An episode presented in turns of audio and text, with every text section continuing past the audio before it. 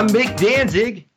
And I'm Hannah Hampton, and you're listening to HR After Hours Five Minutes of Positivity. Welcome to HR After Hours, the only HR podcast to come in third place at a Vanilla Ice lookalike contest at the State Fair. Hannah Hampton, how are you doing today? I'm great. How are you?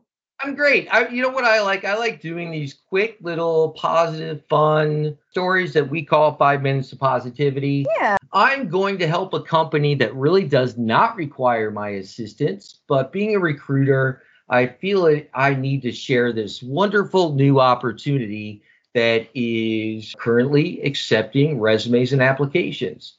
Okay. So, I, I don't know what this is about. This is new, so I'm I'm I'm intrigued and excited. the name of this article, which was written by Shanine Miranda, July 31st of this year, and it's being shared by the Strange News. Headline is You could get paid to eat candy as a Canadian company's chief oh. candy officer. Nice. Right? I think I have found my new calling. So it turns out you might be able to eat candy for a living and make thousands in the process. Canada's Candy Funhouse is hiring a chief candy officer. Do you love all things candy and chocolate? Are you passionate about confectionery treats and exploring unreleased and existing products? If so, this is the perfect position for you. And that's the ads actually on LinkedIn as well. But this hmm. company is looking for a chief candy officer they're saying you're going to eat about 113 pieces pieces of candy a day. Jesus Christ! you're going to lead the company's fun house candy strategy, run the candy board meetings, and have a say in which products Candy Funhouse will carry. First of all, you said it's in Canada, right?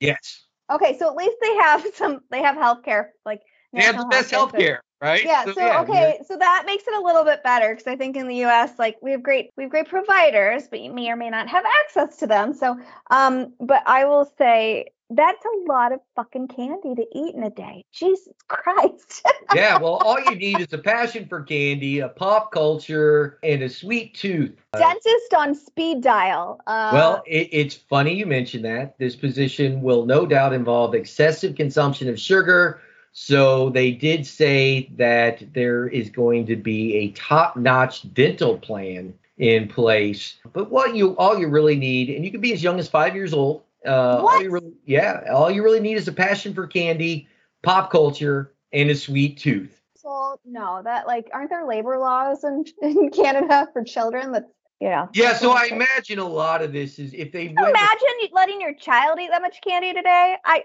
uh, sorry, I, I feel like I'm having some strong reactions to this. so, Ms. Buzzkill. No, I get it though, and there, it does mention in the article that you know that is a lot of sugar, and that your diet should not contain more than ten percent of uh, your items having sugar consumption. So obviously, the company's having fun with this. I don't think they'll hire, hire a five year old. And if they do, they'll have to hire them as an actor yeah. and really make it more of uh, that type of a role. But, you know, I know that a lot of us since the pandemic have really looked back at our career decisions and some of our life choices as well. A lot of people have changed fields, chased their dreams. And if you're still trying to figure out what your calling is and you just love candy, well, then by golly, I think we found it for you. There it is, Hannah. You could get paid to eat candy as a Canadian company's chief candy officer. Have a great day. Sorry to be the buzzkill.